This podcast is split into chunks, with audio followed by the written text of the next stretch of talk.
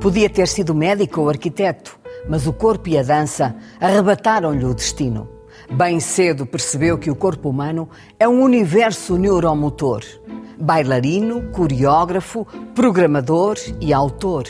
De Nova York à Alemanha, passando por Lisboa, é no sul, aqui em Montemoro Novo, que encontra o seu lugar. Rui Horta, primeira pessoa.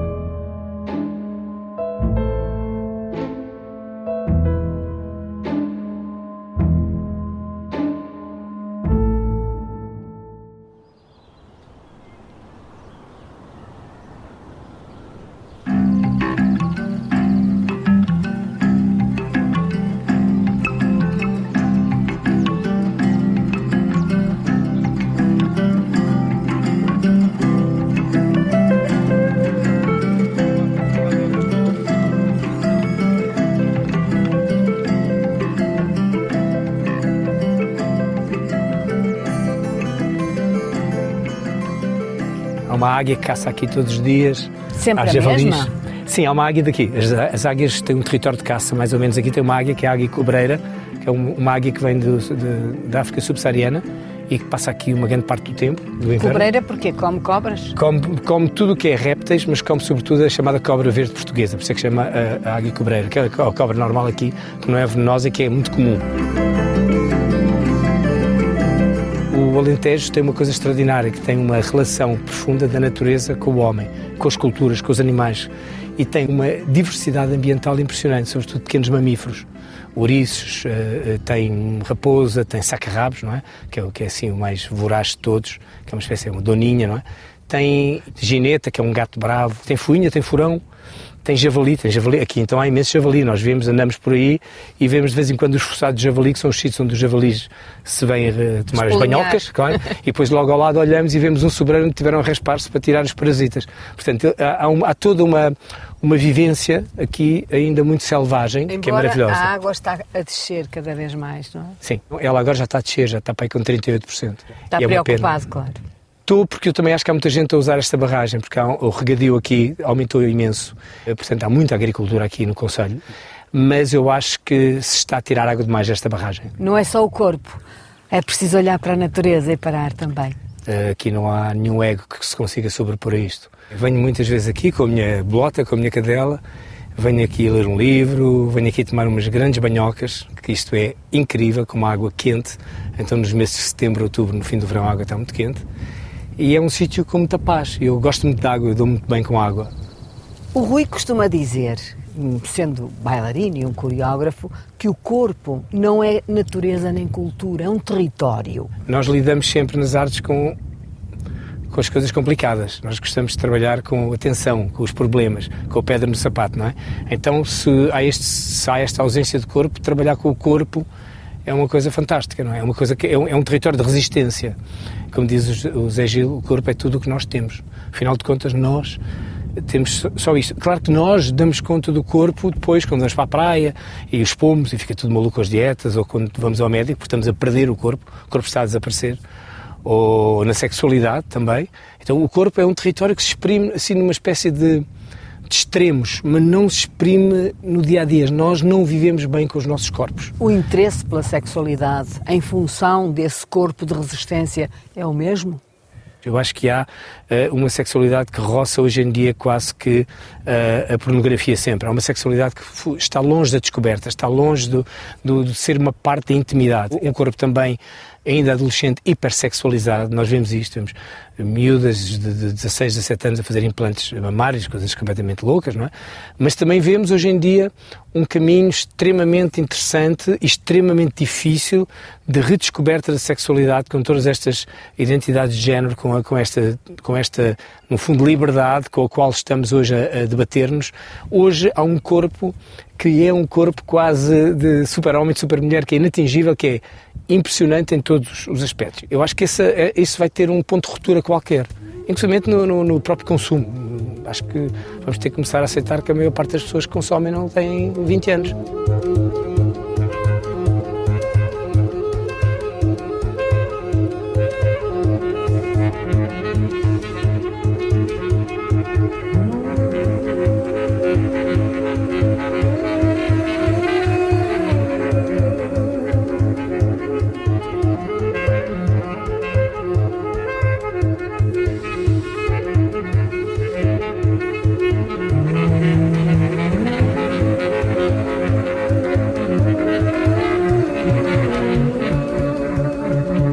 Depois de um percurso internacional, rumou ao sul, aqui a Montemoro Novo, ao convento da Saudação onde estamos, mas disse que também o queria fazer com os seus filhos, queria que eles soubessem quem eram os reis de Portugal.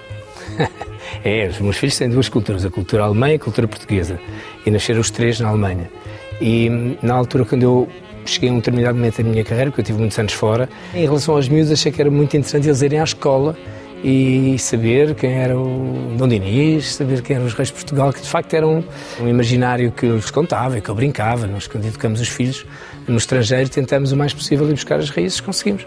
Mas para alemães, crianças, filhas de mãe alemã, que já tinham a cultura alemã, porque era que era tão importante para si que eles soubessem a história de Portugal? Eu acho que reagi de uma forma extremamente. Não sei. Uh, sem, sem pensar, eu acho que muitas destas decisões que a gente toma são intuitivas, não têm propriamente uma, uma causa-consequência, nem sei que resposta que lhe dar. Sentia que era certo, era o que me apetecia e quis ir para um entorno rural. Portanto, isto foi assim uma decisão de peso, que eu até me custa acreditar que tomei. Estamos agora aqui numa fase de metamorfose, porque este velho convento dominicano em que aqui estamos já foi tantas coisas no passado e foi o seu principal espaço, o espaço do tempo, aquilo que foi a grande residência cultural que arrancou aqui em Montemor. Este espaço tem uma característica maravilhosa. Eh, este claustro, para já é um claustro muito humanizado. Para além disso, este, este, convento tem muitas zonas que são braços do convento posterior, foram construídos em vários períodos da história do convento, que são perfeitos estudos de ensaios. Portanto, isto é um espaço de comunicação, mas depois há zonas uh, individualizadas que são espaços que eram de reflexão e, e, e até de adoração e hoje são, são, são espaços de criação perfeitos. Portanto, um convento gosta de artistas. Hoje o Passo do Tempo está a brilhar fora do convento, noutras zonas da cidade. Mas isto vai voltar a ser, com os dinheiros eh, que vêm de, Bruxelas e com aquilo que se consegue também aqui com a autarquia, vai voltar a ser um grande espaço de cultura todos os secretários de Estados e Ministros vieram aqui, nós recebemos toda a gente aqui sempre de braços abertos. Porque aqui já funcionou tudo. Sim, porque isto não teve à espera de estar recuperado para funcionar. Isto funcionou e nós recuperámos muita coisa e fizemos muito. Mas isto é um, é um convento em cuidados quase paliativos ligado à máquina. Estiveram aqui centenas de artistas estrangeiros, Sim. não só de, de bailarinos, mas de todas as artes. Sim em residências artísticas. Sim, nestes, nestes anos o Espaço Sempre tornou-se um espaço muito querido na cena nacional, entre os artistas portugueses, tornou-se um espaço também com uma, uma, uma, grande reputação internacional, é um dos centros de residência mais importantes na Europa. Quando, em 2018, cai um teto, há uma derrocada muito violenta de uma das abóbadas, nós percebemos que o convento não ia aguentar muito mais. Tornámos especialistas em transformar armazéns e garagens em espaços. Nós temos as quatro, black box. As nossas black box, nós temos quatro, todas muito bonitas, todas extremamente bem equipadas. Nós, nós eh, gostamos muito deste rigor e estamos cheios de artistas. Nós temos este ano 100 residências, temos 700 artistas a passar pelo espaço-tempo. Eu sou uma espécie de acelerador, eu sou o chato de serviço, eu sou no meio disto tudo, no meio das entidades eu sou o único privado. Eu sou o tipo do sonho. Ou seja, nós, isto só funciona com alianças. Claro, mas alianças. aqui o curioso é que aconteceu a entrega eh, do, do convento para que pudessem fazer este projeto há mais de 20 anos e daí para cá, e é preciso que isto se diga, o sonho do Rui Horta comandou este projeto todo com verbas de, de mecenatos privados, na maioria dos casos. Tivemos, tivemos sempre um apoio da DG Artes ao longo dos anos, mas o Espaço-Tempo não pode viver só dos apoios de Estado. O Espaço-Tempo tem, em grande parte, muito dinheiro internacional, muito mecenato, bancos, companhias de seguros. Eh, nós temos vários mecenas em Portugal e viveu muito, durante muitos anos, com coprodutores internacionais, com dinheiro francês, com dinheiro alemão. E quando eu vim para cá, trouxe comigo muitas verbas de pessoas que achavam que eu era um louco. Eu, eu, eu quando vim para aqui, era um louco, não é? Nós aliámos, aliás, quando entramos aqui, eu e mais dois amigos, nós cozinhávamos, caiámos o convento, andámos atrás de cobras, de gatos, de tudo, de morcegos, de, morcegos, de pombos. Portanto, foi assim uma espécie de uma, de uma, aventura, mas que ao mesmo tempo teve essa beleza, não é? A, a espinha e a pedra no sapato era a não recuperação do convento, que era para nós quase que impensável. Foi mesmo quase que uma, uma humilhação para nós, ao fim destes, de duas décadas, isto não se fazer. Porque demonstraram a validade do projeto cultural, mas não tinham a estrutura, a capacidade Sim, para havia, manter houve, inclusive, pessoas dentro do aparelho de Estado que achávamos que era um bando aqui de tipos à solta, que não deviam estar no Monumento Nacional e que isto, quer dizer, na verdade é muito importante que isto não seja mais uma pousada, etc. Porque, por exemplo, nós temos um projeto todo de economia circular aqui na Terra. Isto vive de envolver as pessoas como sempre viveu no passado. Porque uma, uma coisa é arte, é a produção artística que nós fazemos aqui, que é experimental, que é arrojada, que é extremamente radical muitas vezes, não tem problema. Somos super acolhidos e acarinhados na cidade. Porquê? Porque tu tens um projeto enraizado que é da terra, do qual a terra sente que é pertença, porque nós não somos uns snobs, porque no verão abrimos um restaurante sempre cá fora, um café, porque fazemos espetáculos uh, nas escolas, porque invadimos as escolas, temos um projeto escolar muito forte. As pessoas adoram o castelo e adoram o convento. E eu tenho o privilégio deste espaço me ter sido confiado. Então eu tenho muita noção que uma coisa é arte, e outra coisa é a cultura. Eu tenho que devolver a esta comunidade e ao Alentejo, eu tenho que devolver alguma coisa. E nós não fazemos isso porque é politicamente correto. De repente, Montemor, ao, fim, ao longo dos anos, tornou-se um ecossistema cultural. Portanto, a cidade lucra muito com os artistas. O homem com quem estou a falar considera-se muito bem o acelerador deste projeto. Mas, eh, tanto quanto sei, também pensa que persegue ao longo da sua vida uma espécie de encantamento. É sim, eu depois de anos em Nova Iorque, 10 anos em Nova Iorque e 10 anos na Alemanha, eu tinha vontade de paredes brancas, tinha vontade deste sol que finalmente saiu e que me está a queimar, uh, mas na verdade eu queria muito uh, vir para o Sul. E não acordo para me lamentar, acordo mesmo para resolver coisas e para inventar coisas e para solucionar coisas. Portanto, eu sou um tipo mesmo que gosto de, de alguma dificuldade para, para me sentir vivo, para me sentir que faço algum tipo de diferença. Porque estar na cultura é estar numa trincheira sempre, sempre na luta, sempre num combate. Nós sabemos como é que é a criação. A criação é um ato de, de, de rebeldia, de não aceitar ficar como estamos. Tenho um zumbido, o um tal zumbido. da Vespa. A Vespa, exato, a Vespa foi fantástica. Foi foi muito giro. Continua com esse zumbido na cabeça. Sim, porque começava a peça a dizer há coisas que temos dentro da cabeça como um, um inseto a roer por dentro. E eu acho que todos temos uma coisa a roer por dentro que nos dá uma certa insatisfação e a única forma de acalmar é por cá fora, é fazer.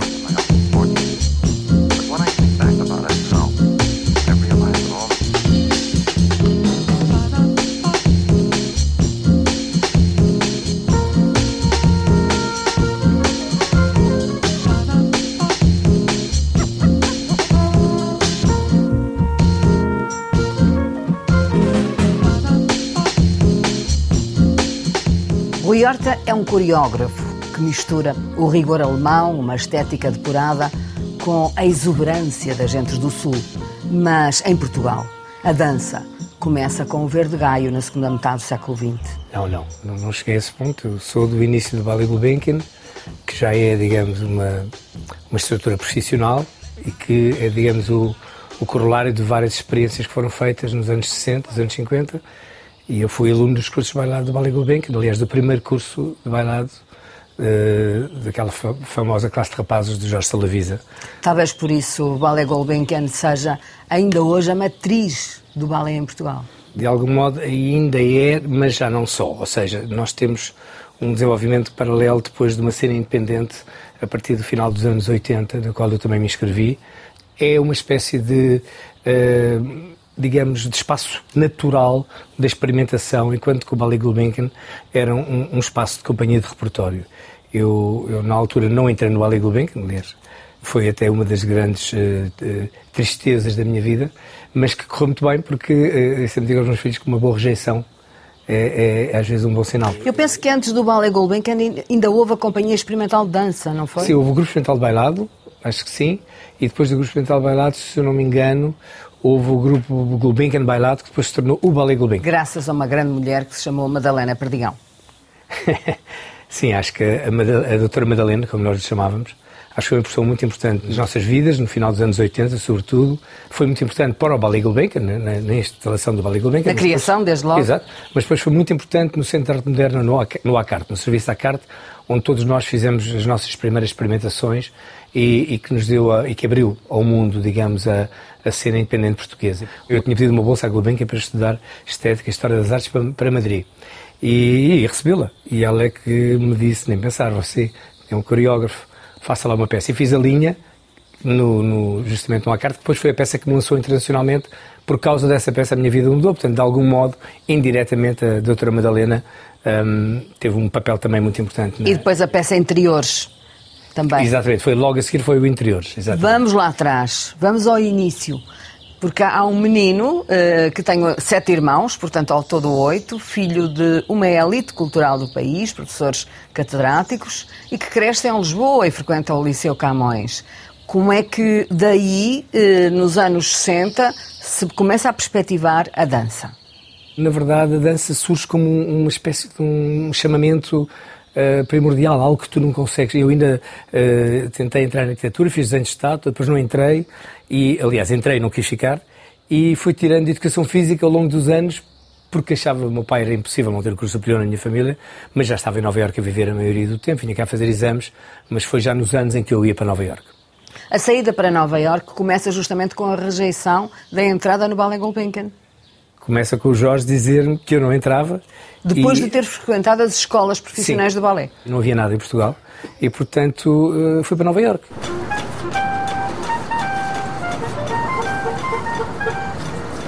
Há uma mulher também muito importante nessa ida para Nova Iorque e que o país conhece mal, mas que é uma grande cientista internacional, Maria de Souza, que esteve muito perto de ganhar um Nobel e que é ali a grande chave que encontra para se ajustar a Nova Iorque. Maria Ângela, como nós a chamamos, que é Maria de Souza, nossa emérita cientista, imunologista, uh, tinha uma relação forte com a minha família. Tinha sido aluna do meu pai e quando a minha mãe faleceu, uh, Maria pôs-me as chaves de casa na mão e disse: vais para, minha, vais para a minha casa para Nova Iorque. Ela sabia que eu queria ir. A Maria estava a dirigir um departamento de investigação Sim. de cancro num dos principais hospitais Sim, de Manhattan. A Maria dirigia o, o quinto andar de um edifício enorme que era talvez um dos sítios com mais reputação no mundo, que era o Sloan Kettering Institute for Cancer Research. Mas quando eu fui, ela não estava em Nova Iorque. Fui dois, três meses uh, e, e, e, foi incrível, não é? Chegar à casa dela. Aliás, lembro-me que havia um, um além do, do Dorman, a bater a pala quando a gente entrava no prédio, que eu nunca tinha visto, eu tinha no apartamento uma sala enorme, com um chão de mármore, com um piano de cauda. E foi, foi assim uma espécie de, de universo um pouco difícil de, de, de, de agarrar, porque depois durante o dia fazia aulas com os professores mais incríveis. Ela não era só uma grande cientista, que esteve prestes de ganhar o Nobel, como eu disse há pouco, mas era também alguém que se relacionava com os círculos culturais e também financeiros de Nova Iorque por via dos mecenatos. Sim, Maria eh, abria as portas das elites, digamos, uh, mesmo intelectuais e financeiras em Nova Iorque, porque muita gente dava dinheiro para o instituto dela, ela vivia do dinheiro e suportava um instituto enorme com muito, muito sponsoring. Ela, aliás, ela passava muito tempo a ir jantar com um, a dar uma, uma festa com outro, etc. Na verdade, a Maria tinha esta vida social, mas... Uh, Como é que Maria... se explica que o país conhecesse tão mal Uh, Maria Souza morre na pandemia, era uma mulher de cultura, sobretudo antes até da cientista e depois. E como é que se explica que o país conheça tão mal uma personalidade destas? Não sei, acho que depois acabou de descobrir com a morte dela, pois foi assim uma coisa surpreendente. Mas, por exemplo, eu, eu conheci o Jorge de Sena, conheci o, o Miguel, José Rodrigues Miguel, a Maria dava-se com grandes fotógrafos, como a Francis McGregor, com, com gente incrível, a, Margaret Mead, portanto, pessoas das, das elites, digamos, uh, intelectuais.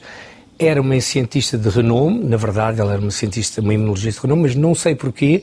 Uh, há, um, há, um, ano que eu, sem explicação, eu estava em Nova Iorque já a viver na altura, ela decide vir para o Porto. E foi, e foi decisão... para o Instituto Abel Salazar, que na altura uh, era muito apelativo. E no, e no Norte ela foi muito feliz, no Norte teve grandes cumplicidades. E teve... morre em Lisboa com a pandemia. E, morre em Lisboa. E com o seu velho rádio sempre a, a tocar, tocar, música, música clássica. clássica. nós tentávamos dar-lhe uma aparelhagem melhor, mas ela ligava aquele rádio, mas passava a vida a ouvir música clássica, tinha aquelas grandes interrogações. Como é que nós somos capazes de compor coisas destas? Sobreviver em Nova Iorque não deve ter sido fácil. A vida é dura em Nova Iorque. Limpar apartamentos aos fins de semana, dar aulas às seis da manhã, lavar pratos, trabalhar em restaurantes, entregar piso ao domicílio. Quer dizer, tu tens que sobreviver, mas estás tão feliz porque estás a trabalhar com os grandes mestres que sempre sonhaste e estás em Nova Iorque.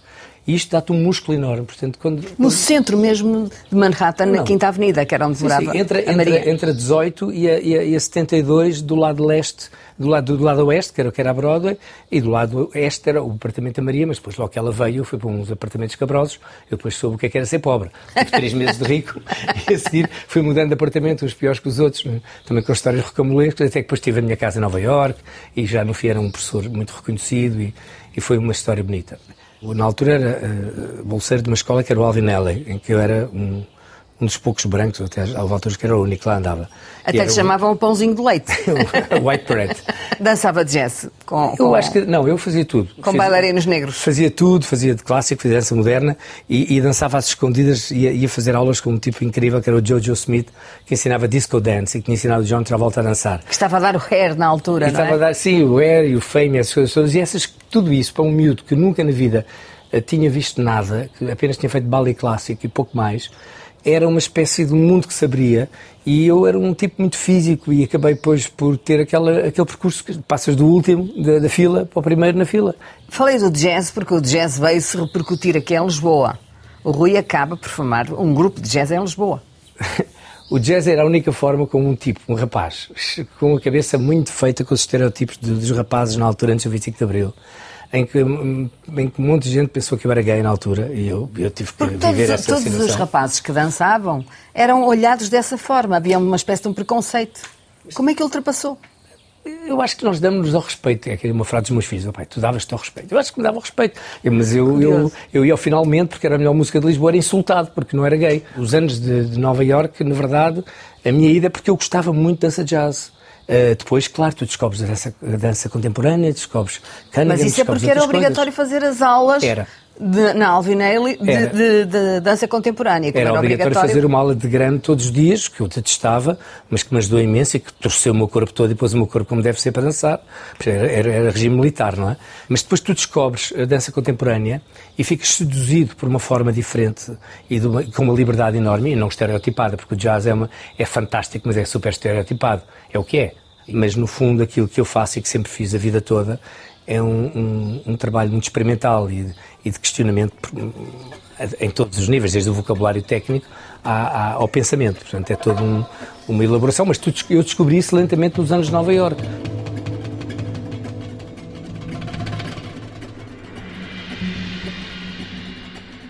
A Gulbenkian esteve sempre por trás de tudo. Primeiro, desde logo com Walter Gore, que foi coreógrafo aqui, uh, Iraciti Cardoso, penso que numa outra época, Sparan Black uh, também, mas o Rui sempre veio fazer coisas à Gulbenkian enquanto estava em Nova Iorque. Nunca perdeu aquela eu, eu, ligação. eu tive uma relação assim um bocadinho de, de alguns convites até para ser diretor do Ballet Gulbenkian e eu não queria ser diretor de nada, não queria ser coreógrafo. A seguir ao tempo do Jorge vem a, a, a Iraciti que faz um consulado incrível também, que é talvez o, o segundo apogeu do Ballet Gulbenkian, e ela convidou-me. Eu durante o tempo Era dela, brasileira. Brasileira. Conhecia muito bem o meu trabalho, que ela vivia na Suíça. Uh, e trabalhava com o Grand Ballet de Geneve e havia muitas vezes o meu trabalho. Então convidou-me para vir cá. Eu vim todos os anos e, todos, e depois vim para cá viver mesmo. Houve uma altura. Na verdade, o que o Ballet Gulbenkian faz é reconcilia-me com Portugal, porque eu, de algum modo, como sou praticamente o primeiro, um, um dos primeiros, ou talvez o primeiro mesmo a fazer dança contemporânea dança moderna, há um, os filhos tiveram que matar o pai, portanto eu, eu sofri um bocado, fui, fui, sempre, eu venho de um tempo em que não havia, nós tínhamos que fazer publicidade na, na televisão, ou tínhamos para comer. No início foi, foi muito duro, mas foi apaixonante. Eu, no meu regresso de Nova Iorque foi mesmo interessante estar em Portugal durante uns quantos anos. Era isso que eu ia dizer, apesar desses, dessa ligação permanente e constante à Gulbenkian, mesmo estando fora, também acaba por incorporar uma companhia de dança contemporânea aqui em Portugal. Sim, que era a Companhia de Dança de Lisboa, que eu, que eu fundei a seguir a vida de Nova Iorque, que foi um projeto um bocado suicidário, porque depois mudou de mãos, eu deixei a companhia eu próprio, eu tive excelentes diretores, como o Paulo Ribeiro, Olga Rurismos, uma coisa que tinha que acabar, e, e, na verdade eu, eu, tenho um percurso muito alemão durante os anos 90 e, e, e, venho em 2000. Esse percurso alemão acontece na sequência de uma outra perda que é do seu pai. Do meu pai, exatamente. E da Madalena Perdigão. Eu acho que as minhas idas para fora uh, coincidem sempre com algum tipo de perda. Primeiro a minha mãe e, talvez também a perda de não entrar para a Ballet Gulbenkian, depois a seguir a, a, perda do meu pai, que foi muito dura. E eu tenho um convite para dirigir o, o Kunstlerhaus Museu Turno como uh, diretor da companhia de dança e fundar uma companhia que depois se tornou muito conhecida, que era o Soap, porque aquilo era uma antiga fábrica de sabão em Frankfurt, que não tinha sido destruída durante os bombardeamentos e estava intacta, era maravilhosa. Esses 10 anos da Alemanha acabam por estruturar toda a sua vida, porque vai casar-se e, sobretudo, dá-lhe uma outra experiência, a tal estética depurada. Sim, a Alemanha deu-me uma coisa que eu não tinha em Portugal, nem sonhava nunca ter. Deu-me uma estrutura robusta por trás do meu trabalho. De repente eu tinha um estudo aquecido, tinha uma produtora, tinha uma máquina de café com café sempre feito, Ou seja, tínhamos o ordenado a horas, e não tinha, não tinha que ser pai, nem guru, nem, nem sponsor, nem aquelas coisas que nós éramos nos anos 80 em Portugal para fazer qualquer coisa. E faz uma evolução até ao ponto de ser convidado para dirigir o Fatal.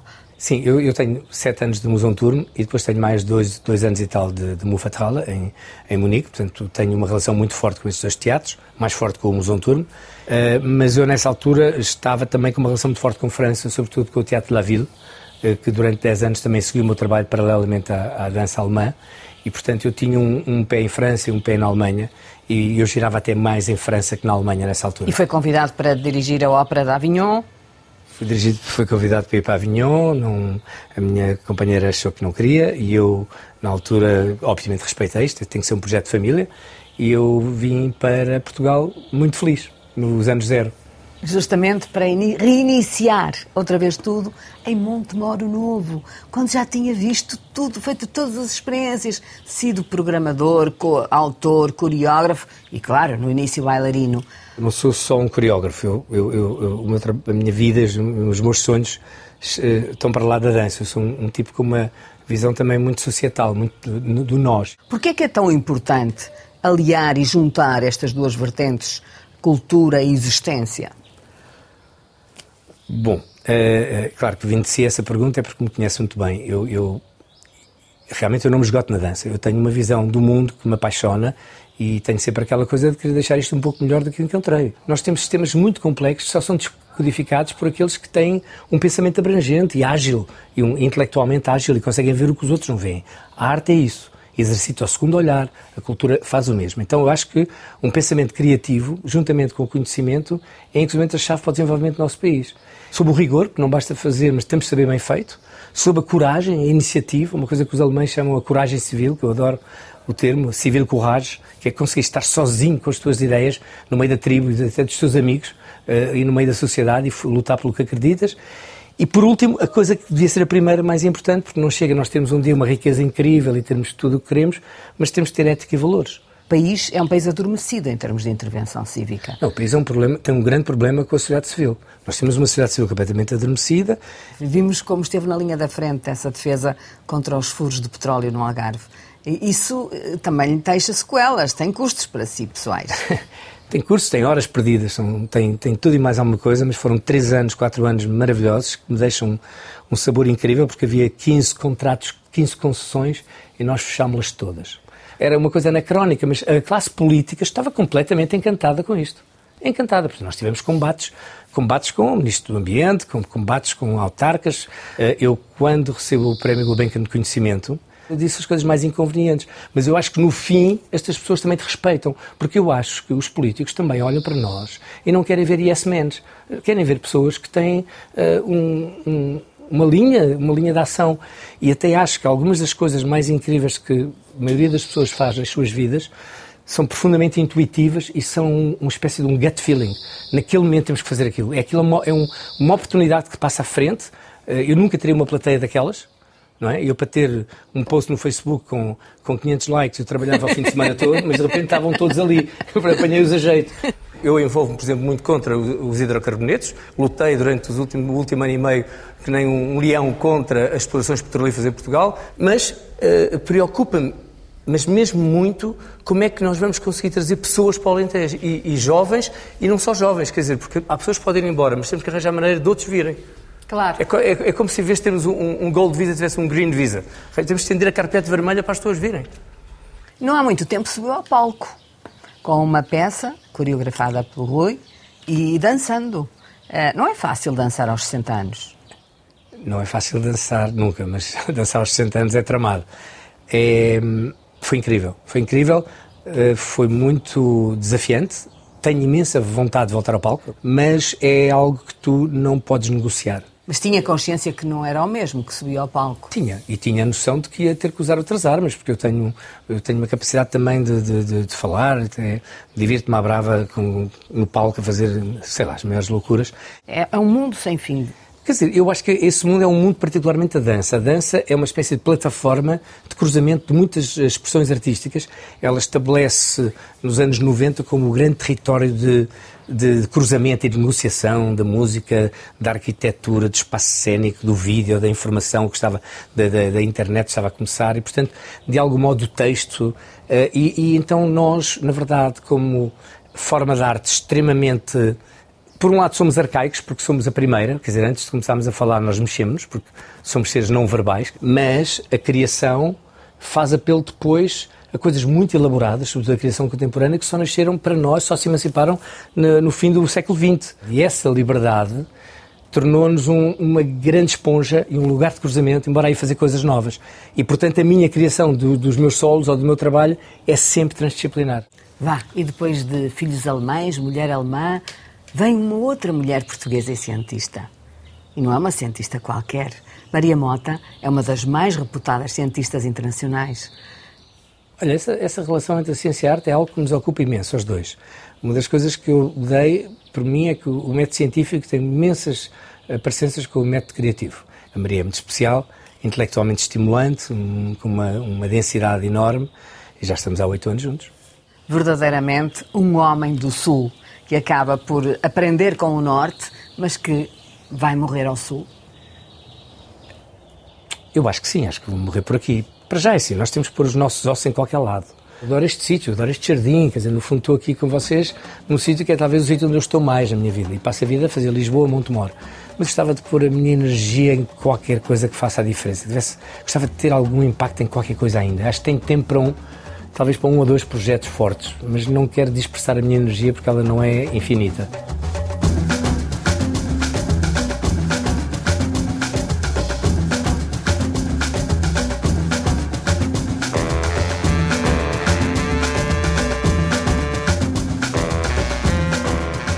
Quando olha, por exemplo, para, para um pas de dame de Margot Fontaine e Rodolphe Nureyev, uh, isso é uma inspiração ou um, é uma outra coisa à parte?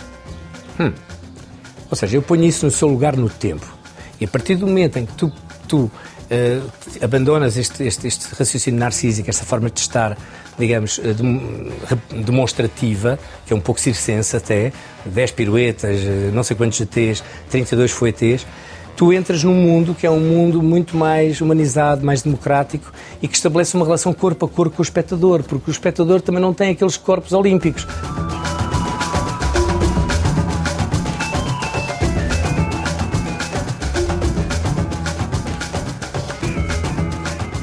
Acelerador não para. Desacelera um bocadinho agora. está mais calmo. O corpo obriga-nos a, um, a um certo doseamento. Acho que a cabeça está fervilhante, como sempre. Havia um, um, uma crítica alemã um, que é muito conhecida, que é Edith Boxberger, que escrevia no Frankfurter Allgemeine Zeitung, e dizia a criação do Rui Horta é, é, é uma espécie de BMW ou de, ou de Mercedes super slick por fora, mas o condutor lá dentro é um selvagem do sul. E eu acho que isso me define um bocadinho. Tenho imensa vontade de voltar ao palco, mas não sei se o meu corpo vai aguentar. Mas tenho imensa vontade. Depende da coreografia. Sim, depende do coreógrafo. do coreógrafo. do coreógrafo. Pode ser o próprio. Acho que é o próprio.